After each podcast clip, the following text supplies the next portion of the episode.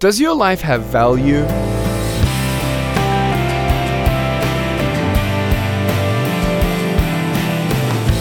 Hi, I'm Nick Vujicic at LifeWithoutLimbs.org. I meet a lot of people and I read a lot of posts on Facebook that confess a lack of worth. Many people feel invisible, rejected, and alone. They think they have little value because no one has told them how precious they are. But what if I told you that the Almighty Creator of the universe has you on His mind? In Jeremiah 1:5, God said, "Before I formed you in the womb, I knew you.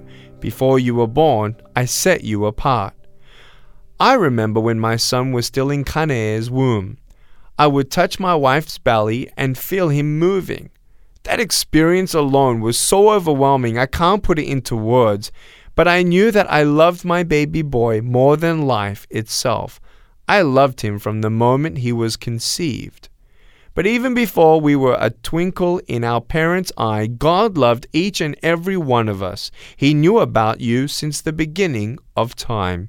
And God has cared for you for all of eternity. You may feel overlooked and unworthy at times, but here's the truth. You're so valuable to God that He sent His Son Jesus to die for you. Even before you were born, God was making plans to be with you forever. You are valuable. Why? Because God says you are precious to Him. Nick's voice may be the one you hear, but it's the many voices of our Hope partners that continue to share this message of God's incredible love and hope. Add your voice by becoming a Hope partner at LifeWithoutLimbs.org.